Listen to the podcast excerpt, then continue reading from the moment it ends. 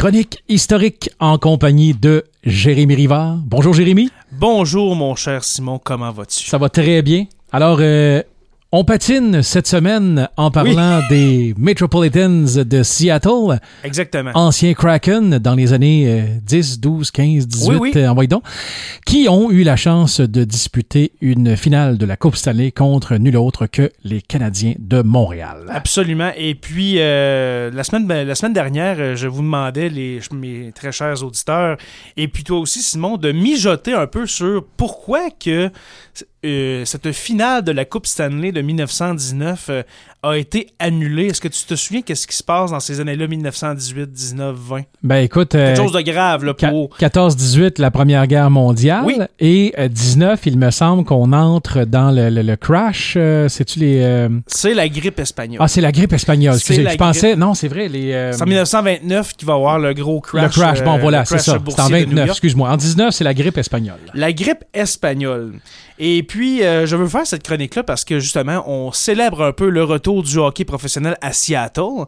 Et puis, euh, vous allez voir que c'est un peu, euh, c'est un peu dans, la, dans, la, dans la, la bonne nature des choses, si je peux dire, que le Canadien s'est fait, s'est fait battre, euh, je crois, cinq à un il y a quelques semaines par le Kraken. Oui. Vous allez voir que, que les, les Metropolitans, les ancêtres du Kraken, euh, ne lésinaient pas sur euh, les Canadiens de Montréal non plus. Ils étaient quand même assez fort contre le club montréalais. Ils avaient leur numéro, comme on dit. Oui, absolument, absolument. Alors, en dix-neuf dix-neuf, comme j'ai dit, on est en pleine pandémie de grippe espagnole en Amérique du Nord. Ça fait à peu près un an, à peu près une dizaine de mois qu'on est dans, dans cette pandémie-là. Et puis, figure-toi donc que cette finale a dû être... Euh, purement et simplement annulée à cause de cette grippe espagnole.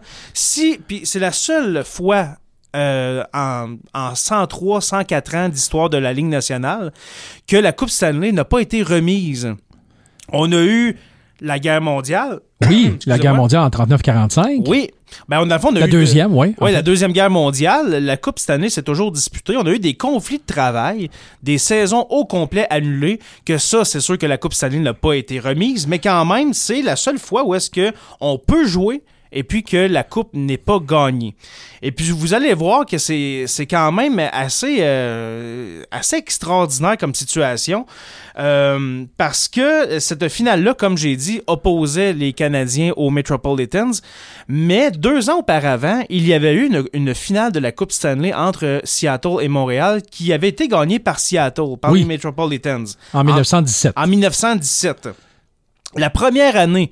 La première année de la, si on veut, de la vraie fondation de la Ligue nationale, la N H L, euh, la première coupe a été gagnée par les Metropolitans.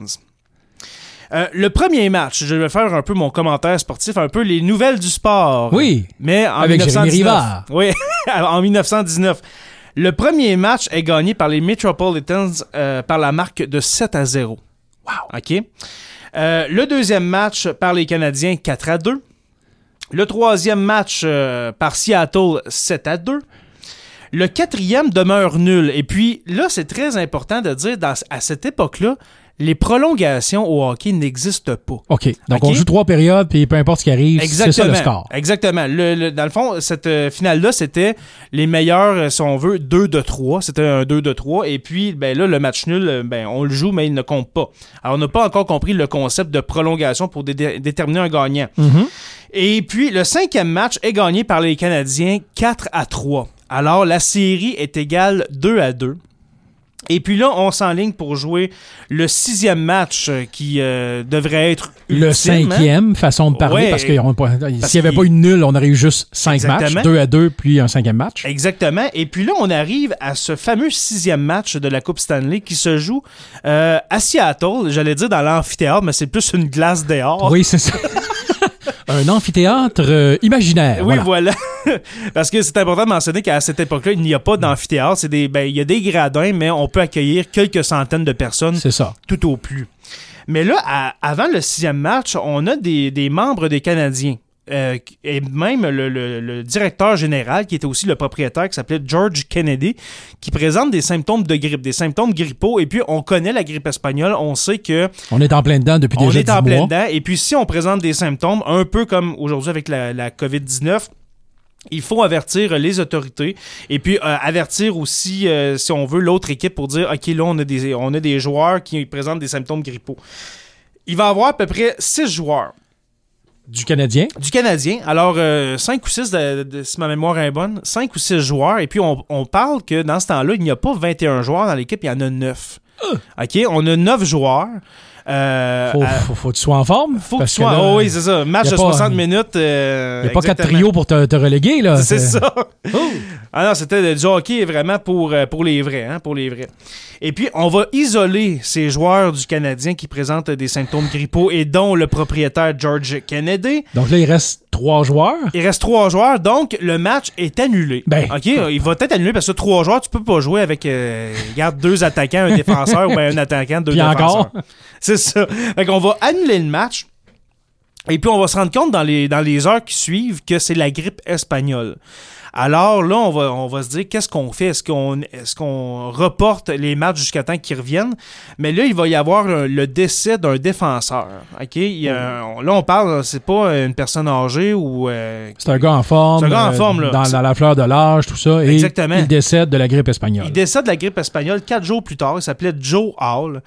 Et puis là, on décide tout simplement, OK, il y a mort d'homme, là. On va annuler la, la finale de la Coupe Stanley et puis on va se, on va se reprendre l'année prochaine. Et puis, ce n'est, avec cette, euh, cet épisode de grippe espagnole, on savait pas que l'année d'a, d'après, puis plus tard, on, qu'on ne jouerait plus contre Seattle. Ben non. Ça va prendre cent deux ans. cent deux ans avant qu'une équipe de Seattle et puis, une équipe, et puis le Canadien de Montréal Euh, se rejoignent sur la pour euh, disputer un match. Alors, en deux mille vingt et un, que, qu'on va euh, revoir une, une partie de hockey entre une équipe de Seattle, qui est devenue le Kraken, et puis les Canadiens, qui sont toujours là, qui sont toujours là après cent deux ans. Alors, euh, puis c'est important de dire que Seattle ben, va, dispara- va disparaître du, euh, du hockey professionnel en dix-neuf cent vingt-quatre. Okay. Alors, euh, entre dix-neuf cent dix-neuf et dix-neuf cent vingt-quatre, il ne va pas y avoir de finale, si on veut, euh, canadien euh, Metropolitans. Alors, euh, quatre-vingt-dix-sept ans d'absence euh, du hockey professionnel à Seattle.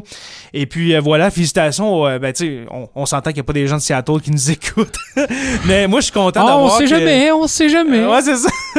Mais je suis content de voir qu'une équipe, euh, une ville au- aussi sportive que Seattle, oui. Qu'on pense aux Seahawks, qu'on pense à. Supersonics. De Seattle oui, au basketball. Il y avait les Supersonics, les Mariners, les, les au, Mariners baseball. au baseball. C'est une, c'est une ville sportive et puis d'avoir leur équipe de, de la L N H, je crois que c'est une très bonne chose. Oui. Alors voilà, c'est tout pour euh, cette, euh, cet épisode, euh, cette chronique, mon cher Simon. Euh, avant de partir, je vous rappelle que si vous voulez... Euh, suivre Sur la Terre des Hommes, mon podcast d'histoire euh, sur Facebook, eh bien c'est le Sur la Terre des Hommes podcast, la page Facebook. Le Patreon, si vous voulez nous, euh, nous encourager à hauteur de un, deux, trois, quatre dollars par mois, eh bien il y a notre Patreon, le patreon.com barre oblique SLTDH. Et puis la semaine prochaine, mon cher Simon, nous allons nous engager aux côtés du chevalier de Troyes. Euh, oh. Dans son contingent militaire et puis nous allons remonter la rivière des Outaouais avec lui euh, jusqu'à la baie James. Je te salue. C'est un rendez-vous, merci.